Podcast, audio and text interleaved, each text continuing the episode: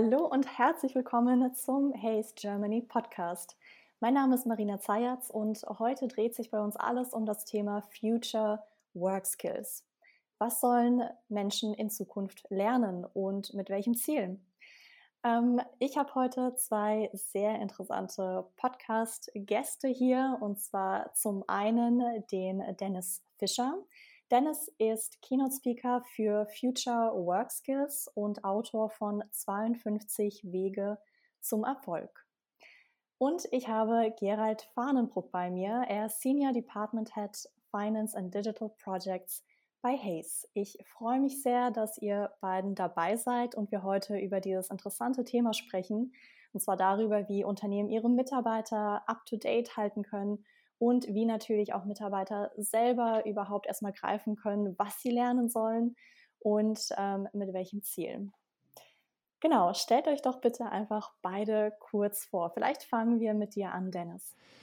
Ja, danke, Marina. Du hast ja schon ein, ein bisschen was verraten. Ähm, ich würde mich selbst als Explorer von Future Work Skills bezeichnen. Das sind zwar ziemlich viele äh, Buzzwords in einem Satz, aber ich bin da eben selbst noch auf der Suche einfach schon einige Jahre und im Moment sehr verstärkt, weil ich auch ein Buch zu dem Thema schreibe. Aber ich wühle mich da einfach so durch Studien, durch Bücher, ich führe jede Menge Gespräche. Deswegen freue ich mich auch so heute hier im Podcast zu Gast zu sein, weil ich einfach auch selbst immer wieder neue Ideen, neue Inspirationen kriege und durch diesen Austausch mehr und mehr entdecke, wie denn so die Zukunft der Arbeit aussehen kann und vor allem, welche Skills wir für die Zukunft der Arbeit brauchen. Und du bist ganz oft an Unis unterwegs und äh, gibst Keynote-Impulse an Studenten weiter zum Thema Future Work Skills. Das finde ich auch sehr interessant. Vielleicht können wir da nachher noch ein bisschen drauf eingehen, warum du das machst. Gerne, ja. Das war so eine Schnapsidee ähm, zu Beginn des Jahres, wo ich gesagt habe, hey, ich hatte ein, zwei Keynotes an Hochschulen und dann habe ich gemerkt, da ist sehr starke Nachfrage. Es kommt einfach viel zu kurz in der heutigen Ausbildung in den Unis, in den Hochschulen. Und ähm, dann habe ich überlegt, okay, warum nicht einfach eine Challenge mir selbst auferlegen sozusagen und habe mir dann die Challenge 100 Keynotes an 100 Unis ähm, gesetzt. Und da bin ich jetzt gerade mittendrin, habe morgen wieder gleich zwei Keynotes und so eigentlich jede Woche eins, zwei. Und das macht tierisch Spaß, da können wir gerne noch ein bisschen drüber sprechen später. Oh, ambitioniert, aber es ist ja auch cool, dass die Unternehmen sich überhaupt einlassen auf dieses Experiment. Die, Sehr cool. Die Unis, ja, auf jeden Fall. Ja. Sehr schön. Gerald, äh, erzähl uns äh, auch ein bisschen was über dich. Ja, hallo Marina. Erstmal vielen, vielen Dank für die Einladung. Ich freue mich auf die Runde heute. Beruflich wie auch privat beschäftige ich mich mit der Zukunft der Arbeit und der Veränderung der Arbeitswelt. Bei Hayes bin ich zuständig für ein Geschäftsfeld hier im Südwesten, die Vermittlung von selbstständigen Spezialisten, kleinen Beratungsboutiquen in zeitlich befristete Projekte mit dem Scope Finance und Digitales. Mache das seit knapp 15 Jahren und bin da sozusagen beruflich mittendrin in der Veränderung der, der Arbeitswelt. Was treibt die Unternehmen? Welche neue, neuen Jobs entstehen? Welche Kompetenzen sind heute oder auch morgen gefragt? Ähm, ja, extrem spannend und ich spreche da tagtäglich mit ganz, ganz vielen Unternehmerinnen, Unternehmern, aber natürlich auch Beratern, Fachspezialisten, ähm, Interim-Managern ja, jeglicher Couleur. Und ja, ich bin mal gespannt auf die Diskussion heute. Sehr gut. Ja, ich merke schon, äh, es sind genau die richtigen Experten jetzt im Podcast für dieses Thema. Ich freue mich sehr.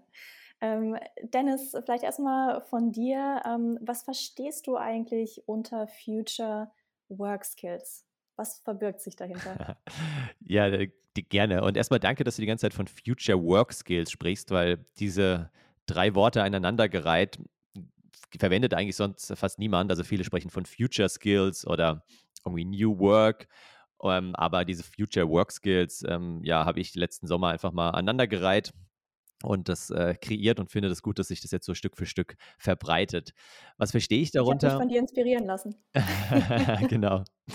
Ähm, was verstehe ich darunter? Ich habe mal so eine, so eine Pyramide aufgemalt, die habe ich auch auf meiner Website über drei Ebenen und für mich sind so die unterste Ebene sind die Hard Skills, die man klassischerweise kennt, die man an der Uni lernt, seien es in Zukunft wahrscheinlich eher so Themen wie UX-Design, Data Analytics, aber auch Maschinenbau, auch Handwerk, also alles, was man wirklich irgendwo in der Ausbildung, im Studium lernt. Das sind für mich so die Hard Skills. Das ist das Fundament. Auf der mittleren Ebene dieser Pyramide kommen für mich dann so die Methoden-Skills, das heißt Projektmanagement-Methoden, aber vor allem diese ganzen agilen Methoden wie Design Thinking, Scrum, Kanban, Objectives and Key Results und so weiter. Und ganz oben, und das ist für mich so die, die Spitze der Pyramide und quasi die Krönung des i-Tüpfelchen, aber die werden eben immer wichtiger. Das sind für mich die Future Work Skills. Und früher hätte man dazu mal Soft Skills gesagt. Ich glaube, Marina, du hast mir sogar den Talk von Simon Sinek geschickt, wo er sie als Human Skills bezeichnet. Und ich nenne sie eben Future Work Skills. Also das sind für mich wirklich diese ja, weicheren Faktoren, auch wenn, wenn weich da der falsche Ausdruck ist, aber Themen wie Kreativität, Empathie, Resilienz, Selbstmanagement und noch einige weitere. Da habe ich so neun Stück für mich definiert, nachdem ich da, wie gesagt, viele Interviews gelesen habe, auch sehr viele Studien von der OECD, vom World Economic Forum, von McKinsey, ähm, vom Stifterverband in Deutschland und vielen weiteren. Und habe da für mich eben so neun Future Work Skills definiert und, und die sind es für mich. Mhm. Ja, du hast das World Economic Forum angesprochen. Da erinnere ich mich auch. Jedes Jahr kommt da ja so eine Art Studie raus, wo diese Top 10 ähm, Skills of the Future, so nennen sie es, glaube ich, einmal ähm, erwähnt werden. Und da sind eben oft diese Aspekte, die du ansprichst, also Kreativität, äh, Problem Solving. Und ähm, generell, ähm, das hatten wir jetzt äh, vorhin ähm, in unserem Warm-up vor dem Podcast, da hattest du, Gerald, auch gesagt, in der öffentlichen Wahrnehmung äh, wird ganz oft über diese ähm, ja, Soft Skills aus Mangel eines besseren Wortes ähm, irgendwie angebracht ja, ja. und gefühlt wird das Fachwissen so ein bisschen in den Hintergrund gerückt. Ähm, oder zumindest in der öffentlichen Diskussion nimmt man das nicht mehr so stark wahr. Ähm, woran liegt das? Oder ja, ist das so jetzt, dass diese ganzen Soft Skills äh, auf einmal viel, viel wichtiger werden als das Fachwissen? Das ist eine extrem gute Frage. Ähm, in meinem Tagesgeschäft geht es ja um das Matching. Das heißt, Jobs, Aufgaben, Rollen mit den passenden Spezialisten zu besetzen. Und ja, wie der Dennis auch richtig sagt, es gibt verschiedene Kompetenzen, fachliche, methodische, persönliche. Ähm, in unserem Tagesgeschäft ist das fachliche und methodische bei den Kunden immer noch sehr, sehr stark ausgeprägt. Also im, im Heute wird stark über Programmierkenntnisse, Bilanzierungskenntnisse etc. gesprochen, aber ich bin da absolut beim, beim Dennis. Jobs und Aufgaben verändern sich. Es entstehen neue Jobs, es entstehen neue Aufgaben und zwar nicht erst in zehn Jahren, sondern das verändert sich heute rasend schnell. Das Thema VUCA-Welt, das Thema Transformation und so weiter und so fort. Das sind, glaube ich, alles Treiber, warum in der öffentlichen Wahrnehmung mehr über die soften Kompetenzen gesprochen wird, weil die soften Kompetenzen wie zum Beispiel ähm, ja, Neugier oder auch das Thema Ambiguitätstoleranz, also sich in unsicheren Umfeldern bewegen zu können, Resilienz und so weiter, sind, glaube ich, in so einer Umbruchssituation ganz, ganz wichtige Kompetenzen, um sich dann neues Wissen anzueignen. Also ich glaube, die persönlichen Soft Skills sind die Grundlage, um sich dann eben für morgen bestimmte Fachkenntnisse auch aneignen zu können. Aber ich glaube, das geht in der öffentlichen ja, Debatte oder in der öffentlichen Darstellung immer ganz, ganz stark nur auf die Soft Skills. Was, wie gesagt, nicht falsch ist. Im Gegenteil, das ist ein ganz, ganz wichtiger Aspekt und ich glaube auch wichtiger als noch vor einigen Jahren. Ähm, genau, aber ich glaube, so das Gesamtsetting an Kompetenzen darf trotzdem ja nicht nicht, nicht untergehen. Es ist immer das Gesamtsetting, was dann über den Erfolg. Ja, ich würde ähm, vielleicht direkt noch was ergänzen. Also ich stimme, stimme da Gerhard auch zu. Um, ähm, und ich habe eine Hypothese, warum gerade bei den Unternehmen eben die Methodenskills, agilen Methoden und so weiter und eben das Fachwissen noch stärker im Vordergrund steht weil sie die Soft Skills einfach super schwer messen können. Also da würde mich auch eure Meinung interessieren. Ich habe jetzt auch schon mit wirklich vielen Menschen darüber gesprochen und würde auch gerne mal selbst so einen eigenen Test entwickeln. Aber wie will man jetzt eine Resilienz, eine Empathie, also Problem-Solving-Skills, kommunikative Skills und so weiter, wie will man das konkret beziffern? Gerade auch wenn man jetzt im Recruiting ist, eben neue Menschen einstellt, kann ich mir schon vorstellen, dass bei Gerald dann eben häufiger die Unternehmen sagen, ja, der muss halt irgendwie Scrum können und der muss mit Kanban arbeiten und der muss ähm, irgendwie gewisse Ausbildung mitbringen, gewisses Studium mit einer gewissen Note abgeschlossen haben und so weiter, weil das kann man halt einfach schwarz auf weiß messen, was man mit den Human Skills oder Future Work Skills eben nicht so kann, ist meine Hypothese. Ja, ab, ab, absolut. Und auch bei den Soft Skills, wenn überhaupt etwas gemessen wird, ähm, dann sind es die, in Anführungszeichen, alten Soft Skills. Ist jetzt nicht abwertend gemeint, ähm, das ist dann Teamfähigkeit, das ist mhm. Kommunikationsfähigkeit, ähm, aber eben äh, solche Soft Skills wie Datenkompetenz oder eben Neugier oder Resilienz, das wird, glaube ich, nur von ganz, ganz wenigen Unternehmen ähm, gemessen. Das ist ganz interessant, Gerald, weil du ähm, hast ja wirklich Erfahrung aus vielen, vielen Jahren. Würdest du sagen, dass sich dieser Fokus auf ähm, Soft Skills vielleicht schon auch irgendwo gesteigert hat äh, bei den Unternehmen, dass die jetzt verstärkt äh, nicht nur nach Fachkompetenz, sondern auch Soft Skills suchen? Oder sagst du, äh, ja, ist schon ein Trend, aber kommt irgendwie nur sehr, sehr langsam? Ist definitiv ein Trend. Also ich mache das jetzt seit, wie gesagt, knapp 15 Jahren und die letzten drei, vier Jahre, pardon, würde ich das sofort unterschreiben. Also dass eben mhm. Bestimmte Jobs einfach unschärfer werden. Was gehört jetzt ähm, zu einem bestimmten Jobprofil dazu? Ähm, und ja, da ist eben das, das Thema softe Skills, wie zum Beispiel, ähm, oder nochmal einen Schritt, einen Schritt zurück, ein Beispiel von, von Hayes intern, worauf wir jetzt zum Beispiel seit ein paar Jahren ganz, ganz stark schauen, ist eben ähm, das Thema Purpose. Was treibt den Menschen an? Der Bewerber, der Mitarbeiter oder auch der Externe. Hat der die gleiche Zielvorstellung? Ist man ähm, ja auf einer ähnlichen Wellenlänge, trotz Diversität? Gibt es dann eben die, die Richtung, die, die stimmt? Und das kommt schon stärker ähm, in, in ganz, ganz vielen Bereichen. Mhm. Also auch der Perfect Fit zum Unternehmen. Ab, absolut, absolut. Mhm. Meinst du, das hat sich jetzt über das letzte Jahr mit äh, der Pandemie eventuell noch verstärkt?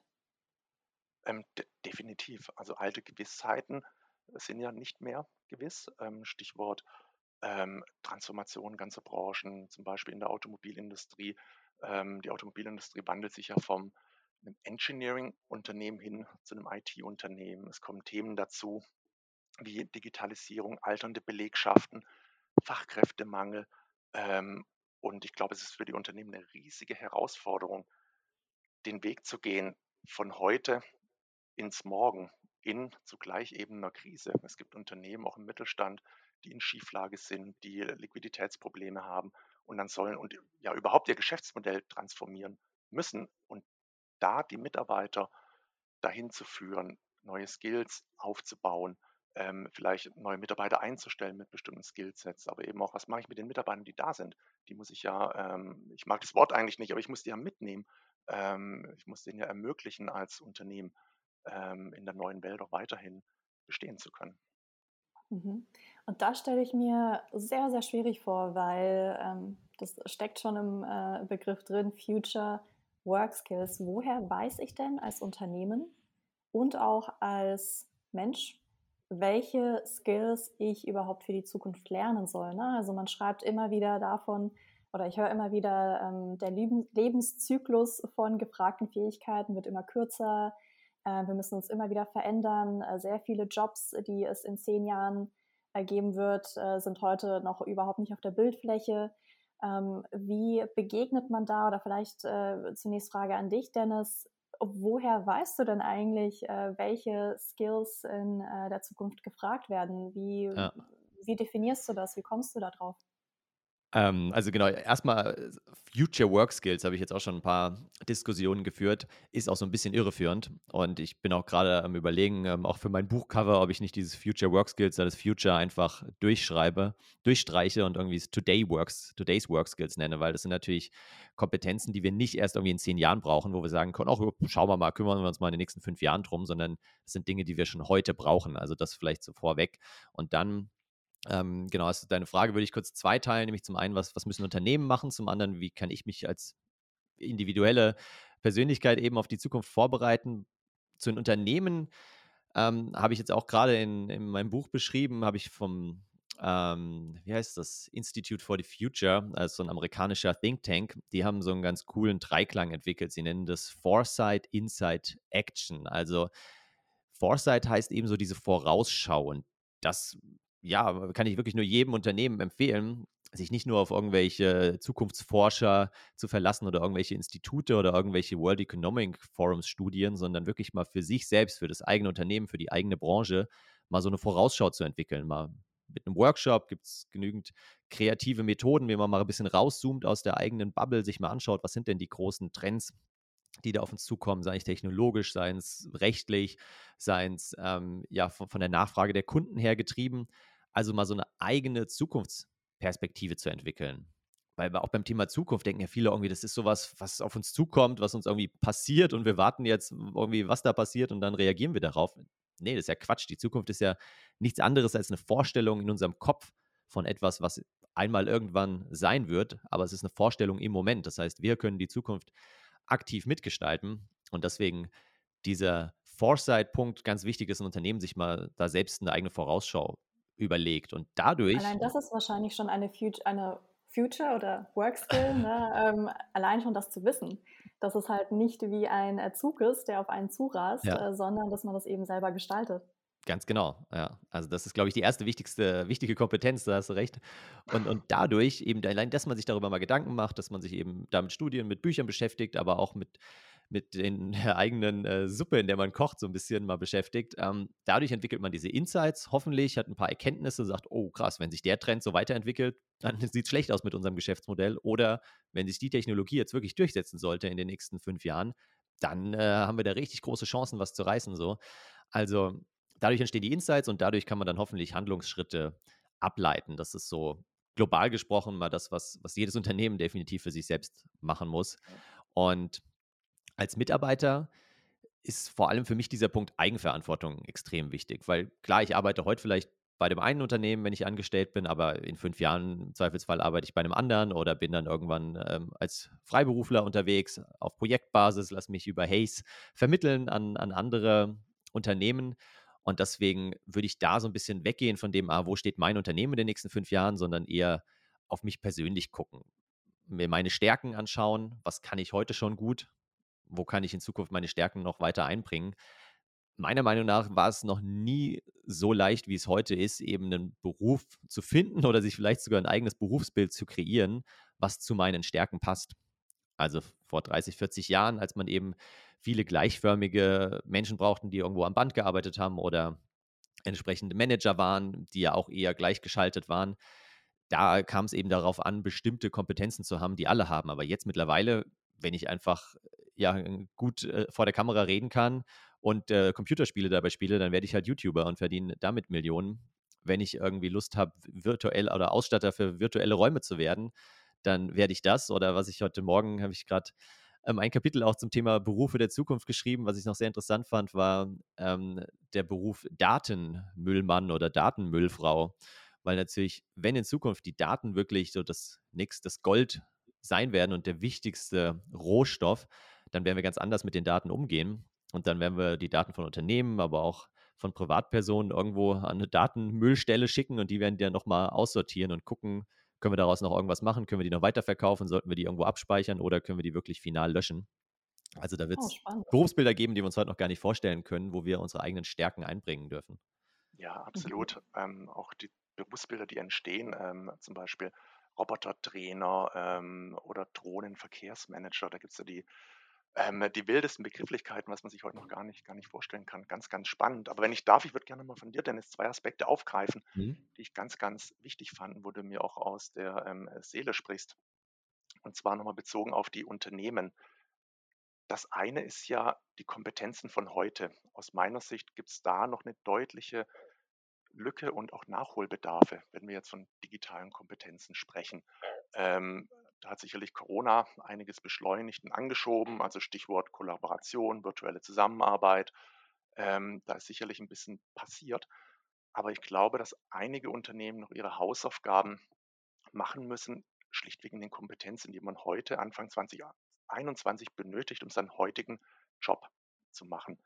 Das ist das eine. Und da weiß man schon relativ genau, was ist die Aufgabe, was fehlt vielleicht, kann da gezielt dann eben in, ähm, in Schulungen, in der Personalentwicklung drauf, drauf einzahlen. Und das andere, was ich absolut bekräftigen möchte, bevor man darüber nachdenkt, welche Kompetenzen werden morgen benötigt werden, sich unbedingt Gedanken zu machen, was ist mein konkretes und individuelles Zukunftsbild als Unternehmen, als Abteilung, welche Aufgaben habe ich morgen, wie sehen die Jobs dafür auch aus? Und dann eben was brauche ich dafür für Leute, Schrägstrich für, für Kompetenzen. Also wirklich dann, ja, ich, ich weiß nicht, ob man Strategiefindungsprozess nennen kann, aber sich mit diesen Fragen zu beschäftigen und daraus dann die, die Kompetenzen abzuleiten. Das finde ich persönlich ganz, ganz wichtig.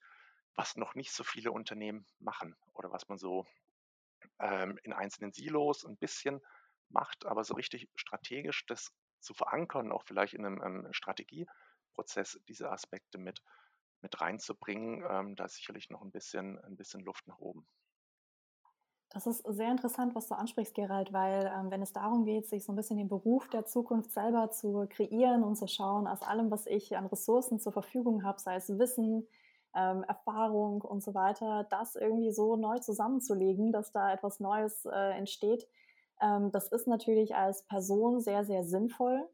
Ähm, aber wie sollten Unternehmen damit umgehen? Weil ähm, eventuell äh, passt es nicht unbedingt äh, das Interesse des Mitarbeiters äh, zusammen dann mit dem Unternehmen. Die wollen vielleicht äh, ja, ganz andere Fähigkeiten haben als das, was dann sich der Mitarbeiter sozusagen selber zusammenbaut. Oder ist es schon auch ein eine Aufgabe der Unternehmen zu sagen, so, ähm, lieber Mitarbeiter, wir ähm, sehen gerade, dass das, was du aktuell machst, in fünf Jahren nicht mehr so stark gefragt ist, aber wir brauchen die und die Fähigkeiten in Zukunft. Kommen, wir schauen zusammen, wie wir dich dahin entwickeln können. Da sehe ich die Kernaufgabe der Unternehmer darin und der, der Führungskräfte, die Menschen mit den passenden Kompetenzen auf die richtigen Jobs zu setzen. Ähm, genau das, was, was du beschreibst. Es sagt sich so einfach, ähm, in der Praxis ist es überhaupt oft nicht einfach. Aber das ist, glaube ich, auch heute schon, auch gestern schon, sollte eines der Kernaufgaben sein, Talente zu identifizieren, die Kompetenz und Skillsets der Mitarbeiter zu kennen und sie dann eben da entsprechend ähm, ja, weiterzuentwickeln und, und einzusetzen. Und das wird, glaube ich, in Zukunft noch viel, viel wichtiger werden durch die erhöhte Transformationsgeschwindigkeit, als es eben heute oder gestern ist, dieser Punkt. Ja, ich habe mal das, äh, wenn ich es kurz noch ergänzen darf, ich habe mal ein schönes Bild Unbedingt. gelesen in einem meiner äh, zahlreichen Bücher, die ich gelesen habe. Und das äh, ging so, oder der Spruch hieß so irgendwie, du sollst die Zielscheibe dorthin hängen, wo der Pfeil steckt. Und der Pfeil in dem Fall ist dann eben der Mitarbeiter mit seinen Stärken und Schwächen und du passt dann deine Zielscheibe als Führungskraft so entsprechend an, dass am Ende der Pfeil halt immer in der Mitte steckt. Und das gefällt mir ganz gut so als Bild eben. Mhm. Ja, finde ich auch sehr, sehr schön.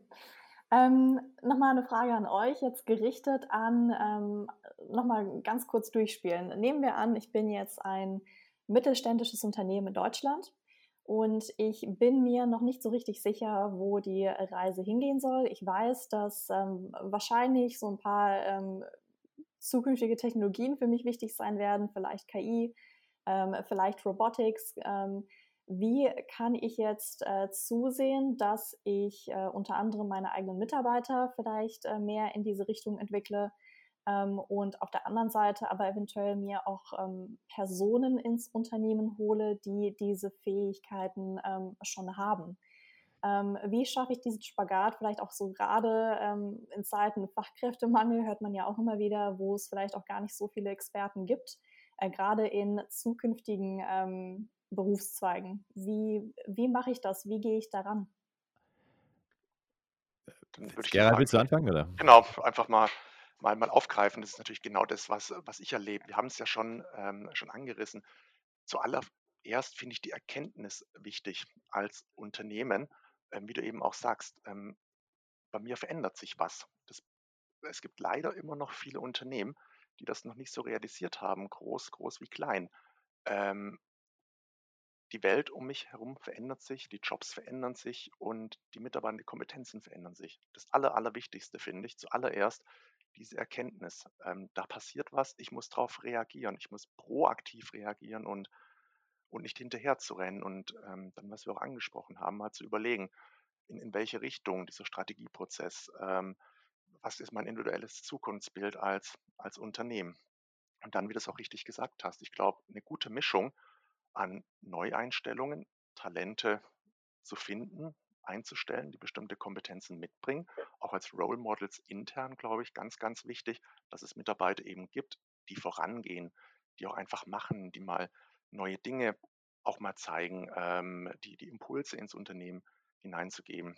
Das ist wichtig und dann eben parallel die, ähm, die Mitarbeiterschaft, die jetzt da ist, eben ähm, ja auf diese Reise ja, mit, mitzunehmen. Ähm, das sagt sich jetzt auch so einfach, aber ich glaube, so diese Reihenfolge ist ganz, ganz wichtig und eben dieser Erkenntnisgewinn. Deswegen gehe ich da so stark darauf darauf ein, weil in der Praxis erlebe ich es oft noch, gilt auch für die Mitarbeiter, die alte Welt von vor Corona, ähm, die sich ja da auch schon verändert hat, die wird so nicht mehr kommen.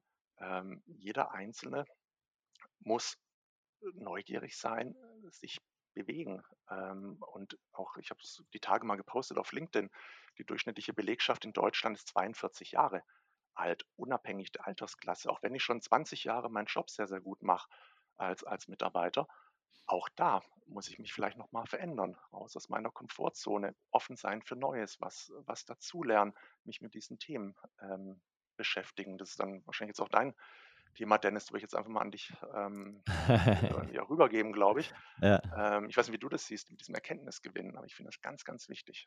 Einfach dieses Ja, ich würde okay. sogar, ich würde sogar noch weitergehen und sagen, dass die Weiterbildung, klar, lebenslanges Lernen, wissen wir alle, wird immer wichtiger in Zukunft, aber dass dieses Thema Weiterbildung eigentlich je wichtiger wird, je älter man wird, weil wenn ich frisch vom Studium komme, wenn ich aus der Uni komme, erstens habe ich dann gerade sehr, sehr viel gelernt, habe auch vielleicht Skills trainiert, habe vor allem alles, was heute ganzen digitalen Skills angeht und so weiter, da bin ich ja viel fitter, als dass jemand ist, der kurz vor der Rente steht.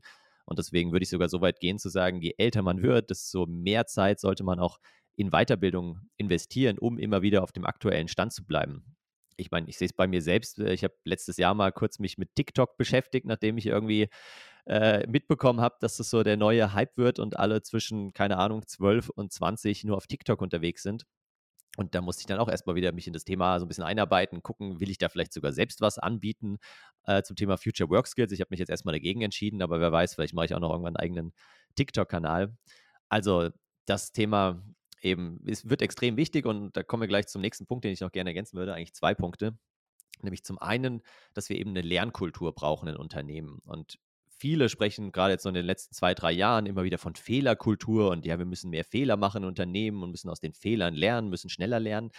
Ja, das ist schön, aber das ist für mich der falsche Ansatz, weil es geht ja nicht darum, dass wir jetzt auf einmal mehr Fehler machen sollen als früher, ähm, und es ist auch schön, wenn sich eine Angela Merkel da irgendwie vor ein paar Wochen hinstellt und sagt, ja, ich gebe zu, ich habe einen Fehler gemacht. Ja, das ist auch wunderschön, aber mich interessiert ja, was hast du gelernt aus dem Fehler? Ja?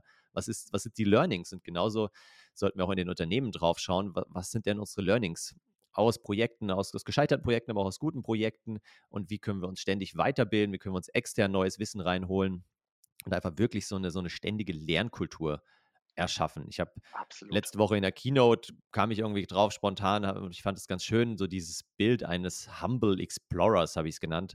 Das war eine englische Keynote, also eines Humble Explorers, das heißt so eines äh, demütigen, bescheidenen Entdeckers. Das ist für mich eigentlich so die optimale Führungskraft oder auch der optimale Unternehmer, der eben weiß, okay, wir müssen ständig wieder Neues lernen. Wir sind noch lange nicht da, wo wir hinwollen. Wir können irgendwie von anderen Personen viel lernen und egal, wie viel Erfahrung man hat. Man kann immer noch eben sich weiterbilden. Also das ähm, Lernkultur statt der Fehlerkultur. Und als letzten Punkt würde ich noch gerne ergänzen, dass ich der Meinung bin, wir brauchen noch viel mehr Transparenz in den Unternehmen. Also Marina, du hast ja auch angesprochen, ja, wie weiß ich denn überhaupt, was meine Mitarbeiter so für Skills haben? Wie wissen die denn untereinander, voneinander, welche Skills wir eigentlich haben, welche noch fehlen?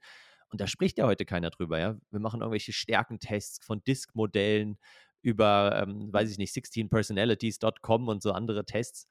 Und wir vermessen uns selbst und wissen dann auch irgendwann hoffentlich, was wir für eigene Stärken und Schwächen haben, was wir für Charaktereigenschaften haben, aber wir teilen das halt nicht mit den Kolleginnen und Kollegen, teilweise teilen wir es mit den Führungskräften, aber auch nicht oft. Also da mehr Transparenz im Unternehmen auch einfach zu schaffen, da offener darüber zu sprechen, dann würden die Teams heute schon viel erfolgreicher zusammenarbeiten und man wüsste eben besser, okay, was fehlt uns denn eigentlich noch? Wie können wir uns auf die Zukunft vorbereiten? Und das finde ich auch einen sehr schönen Gedanken. Also ganz oft ist es ja so, man bewirbt sich Unternehmen, hat einmal diesen CV abgegeben. Da am Anfang wissen die Leute vielleicht noch relativ gut, äh, was die Menschen können, aber dann über die Jahre eignet man sich natürlich auch neue Fähigkeiten an und irgendwann ist es überhaupt nicht mehr transparent. Beziehungsweise ein CV gibt ja vielleicht auch nicht unbedingt alles äh, her, was man tatsächlich kann und was da alles in einer Person schlummert. Ja. Ähm, und da tatsächlich diese Transparenz zu schaffen, finde ich auch interessant. Und auch ein sehr schöner Aspekt, den du äh, sagst mit Lernkultur statt Fehlerkultur. Ähm, ja, Learnings, äh, Fehler ohne Learnings ist halt doof. Von daher sehr, sehr gut, dass du das genau. ansprichst. Genau. Absolut. Ähm, und vielleicht da noch ergänzend, ähm, es gerne. ist meines Erachtens oft nicht die Frage von großen Budgets, von großen Weiterbildungsbudgets. Ähm, also ich glaube auch ganz stark, was du sagst, Dennis, eine Lernkultur, den Mitarbeitern Lernzeit geben. Ähm, was ich erlebe im Alltag, ist, die Abteilungen sind extrem knapp besetzt, knapper Headcount, hohe Arbeitsdichte, natürlich nochmal durch Corona jetzt extremer, eine sehr, sehr hohe Arbeitsdichte und eigentlich gerade jetzt in dieser Phase, wo man äh, mal mit den Kollegen in den Austausch gehen müsste, Transparenz schaffen müsste, wer kann was, kleine, kleine Lernhäppchen, den Mitarbeitern auch mal Zeit geben, zu reflektieren, ähm, fehlt die Zeit. Und das ist, glaube ich, auch ganz, ganz wichtig, ähm, ja, dass man Zeit bekommt für Lernen. Ja, da würde ich gerne gleich noch was ergänzen, weil das ist mir echt eine Herzensangelegenheit. Und zwar diese ganzen äh, Dinge wie Masterplan, Masterclass, habt ihr vielleicht auch schon gehört, gibt es jetzt immer mehr Unternehmen, wie ich es so mitkriege, die dann da einfach pauschal halt äh, 1000, 5000 Lizenzen für ihre Mitarbeiter kaufen, was mich freut für Masterplan und Masterclass, die verdienen da sicherlich gutes Geld dran. Ähm, aber was meiner Meinung nach wirklich äh, so ein bisschen der Ablasshandel der Weiterbildung wird in den nächsten Jahren wo dann einfach die, Mit äh, die, die Unternehmen sich freikaufen sozusagen und dann sagen, ja, lieber Mitarbeiter oder liebe Mitarbeiterin, hier, ich weiß gar nicht, was du willst, du kannst doch alles machen. Äh, Selbstmanagement, Innovation, Kreativität, Empathie, äh, guck dir einfach die Videos an. Hier hast du einen Zugang, kostenlosen. Aber das macht ja am Ende keiner, weil genau was du gerade sagst, Gerald, wann willst du das machen, ja? Ähm, setzt du dich abends dann noch ein, zwei Stunden hin? Ja, dann musst du schon echt motiviert sein. Machst du es tagsüber irgendwie? Dann hast du vielleicht erstens genug zu tun oder musst du dir irgendwelche blöden Sprich Sprüche von Kollegen anhören.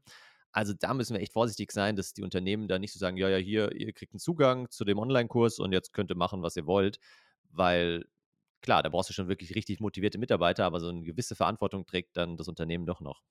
Ja, ja, abs absolut. Und eben auch die, die Führungskräfte, die das dann, oder so eine Kultur genau. halt eben prägen oder, oder nicht prägen. Vielleicht ein ganz kurzes Beispiel aus meinem Alltag. Ähm, ich verantworte ja das Interimsgeschäft, wo Kunden kurzfristig Engpässe haben, Lastspitzen, selbst für langfristig geplante Projekte ein bis zwei Wochen davor erst bei uns anfragen und einen Projektleiter benötigen.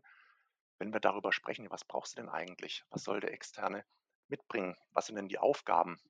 Puh, okay, hm, die Aufgaben kann man noch so ungefähr anreisen, aber was soll denn die Person können? Was soll denn der, der Background sein? Was sind die Kompetenzen, die erforderlich sind, um diesen Interimsjob zu erfüllen? Da sind meine persönliche subjektive Erfahrung, zwei Drittel der Führungskräfte auf Anhieb nicht sprechfähig. Ähm, ich möchte jetzt erstmal nicht, nicht verurteilen, weil es in Krisensituationen oft, nichtsdestotrotz stelle ich mir manchmal die Frage, ähm, wie es sein kann, dass ich halt als Chef nicht sprechfähig bin, ähm, wen und was ich jetzt brauche ähm, zur, zur Leistungserbringung.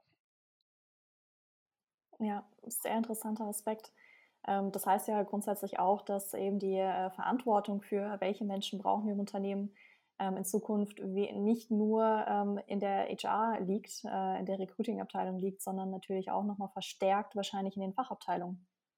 Absolut. Und auch das Thema Lernkultur. das ist jeder einzelne Mitarbeiter in der idealen Welt vom Praktikanten, Werkstudenten angefangen, von den neuen Mitarbeitern, allen, Fachbereichen, äh, allen Fachbereichen, Geschäftsführern, Vorstand, HR, jeder Einzelne. Und auch was du sagtest vorhin, Dennis, ähm, die Verantwortung für Lernen sollte bei jedem eigenen liegen. Also ich erlebe es auch oft oder auch aus Gesprächen mit Bewerbern und Kandidaten, da wird die Verantwortung delegiert, ähm, dass da viele Mitarbeiter eine, eine Bringschuld des Unternehmens darin sehen, ähm, was ich komplett andersrum sehe. Also ich finde, Lernen Weiterentwicklung, neugierig sein, ähm, entsprechend auch die Soft Skills, die du skizziert hast, offen zu sein, ähm, das sollte in der Verantwortung eines, eines jeden liegen. Und vielleicht wird es demnächst im Unternehmen ähm, noch sowas wie Lerncoaches geben. Also Menschen, die an der Schnittstelle zu Fachbereich und HR arbeiten und äh, dann mit jedem Mitarbeiter durchsprechen können, was brauchst du denn wirklich? Also nicht einfach nur, wie Dennis du so schön gesagt hast, die Kurse auf die Menschen zu, äh, zu schmeißen und zu sagen, mach doch, äh, sondern eben wirklich äh, Menschen an die Seite gestellt zu bekommen, die diesen Prozess begleiten, die einen beraten und sagen, schau mal, so sieht dein Curriculum der Zukunft aus, beziehungsweise dein Curriculum, was du jetzt schon angehen solltest, um auch weiterhin in Zukunft fit zu sein. Das stelle ich mir einen sehr, schöne, sehr schönen Beruf vor. Auch eine ja. neue Jobbeschreibung, die es so heute noch nicht gibt. Ja. Genau, also ich habe äh, gerade heute Morgen die, die Studie gelesen, 100 Jobs of the Future, ähm, kommt aus Australien. Und die haben sich eben so 100 Zukunftsjobs angeschaut, wo ein paar dabei waren von denen, die ich vorhin skizziert habe. Und eines ist eben auch dieser lebenslange Lerncoach. Der ist dann genau entweder vom Unternehmen gestellt oder vielleicht auch unternehmensübergreifend und berät dich halt einfach auch bei diesem Wust der ganzen Weiterbildungsangebote, ja, von Online-Kursen, von traditionellen Schulungen, von Büchern, von Podcasts, von YouTube-Videos, von Udemy, Udacity-Kursen, äh, von auch mal ein MBA an der Uni machen, was auch immer. Und genau dieser, dieser Lerncoach oder die Lerncoachin hilft dir dann weiter? Wo willst du denn als nächstes hin? Was ist dein nächster Karriereschritt?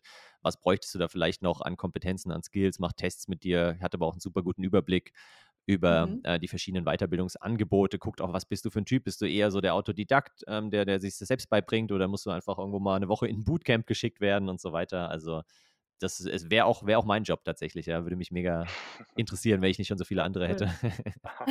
und haben das verankern im Tagesgeschäft. Das ist aber die, die Kernbotschaft, glaube ich.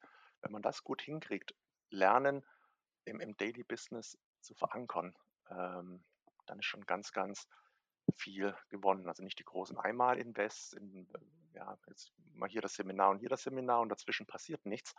Ähm, das ist ganz, ganz wichtig. Und wenn ich noch einen Aspekt einbringen darf im, im Kontext Lernen, Gerne. damit hängt für mich auch immer Innovation ähm, zusammen. Lernen ist ja zum einen der Prozess, Wissen und Kompetenzen zu erwerben im beruflichen Kontext, um seinen Job zu erfüllen. Aber aus ähm, unternehmerischer Sicht oder sogar gesamtwirtschaftlicher Sicht finde ich es persönlich auch elementar wichtig, sich bestimmte Skills anzueignen, weil diese Skills eben auch auf die Innovationsfähigkeit einzahlen. Das heißt, wenn ich jetzt eine Belegschaft habe, die jetzt eben auch mal out of the box denkt, die ähm, neugierig ist, die ähm, ja, äh, gut kollaboriert, zusammenarbeitet, fachbereichsbezogene ähm, Zusammenarbeit ermöglicht. Daraus entsteht ja auch Innovation. Das finde ich auch immer ein Aspekt, den man in diesem Kontext nicht, nicht vergessen darf. Lernen, bestimmte Kompetenzen ermöglichen auch Innovation, was, glaube ich, heutzutage äh, wichtiger denn, denn je ist. Ähm, mhm. für, die, für die Unternehmen eben auch durch Lernen, Kompetenzentwicklung auch Innovation zu fördern. Ja, unbedingt. Ihr zwei, vielen, vielen Dank euch für diesen sehr interessanten Podcast. Ich habe selber viel gelernt. Herzlichen Dank dafür. Ähm, habt ihr noch berühmte letzte Worte für den Podcast? Ähm, vielleicht, ähm, ähm Dennis, du hast es schon so schön gesagt, ähm, dein Future-Beruf könnte sein, äh, so eine Art Lerncoach oder Lernberater. Ähm, Gerald, hast du einen Future Work, äh, wo du sagst, Mensch, das, das würde mich mal reizen, das vielleicht mal auszuprobieren in der Zukunft, weil ich sehe, dass das auf jeden Fall stark nachgefragt wird so eine Art Lerncoach oder Future Work Berater bist du ja eigentlich jetzt schon. Das, deswegen, also ich bin eigentlich total happy über den Job, den ich, den ich habe. Das ist eigentlich genau das an der Schnittstelle ähm, zu, zu ganz, ganz vielen. Und ähm, ich wäre einfach froh und dankbar, den Job die nächsten nochmal 15 Jahre mindestens weitermachen zu können. Und wenn man äh, sich auf deinem LinkedIn-Profil äh, umschaut, dann sieht man ja, dass du auch ganz, ganz viel dazu liest und mit der Welt teilst. Mhm. Also die Begeisterung ist spürbar. Dankeschön. Super. Ihr zwei, herzlichen Dank euch und ähm, Danke dir. Ja, an der Stelle ähm, noch eine wunderbare Woche. Euch ja, auch. Vielen Macht's Dank für die Einladung. Macht's gut. Tschüss, Dennis, Tschüss. Marina. Ciao, Gerald, Marina. Ciao, ciao. Ciao.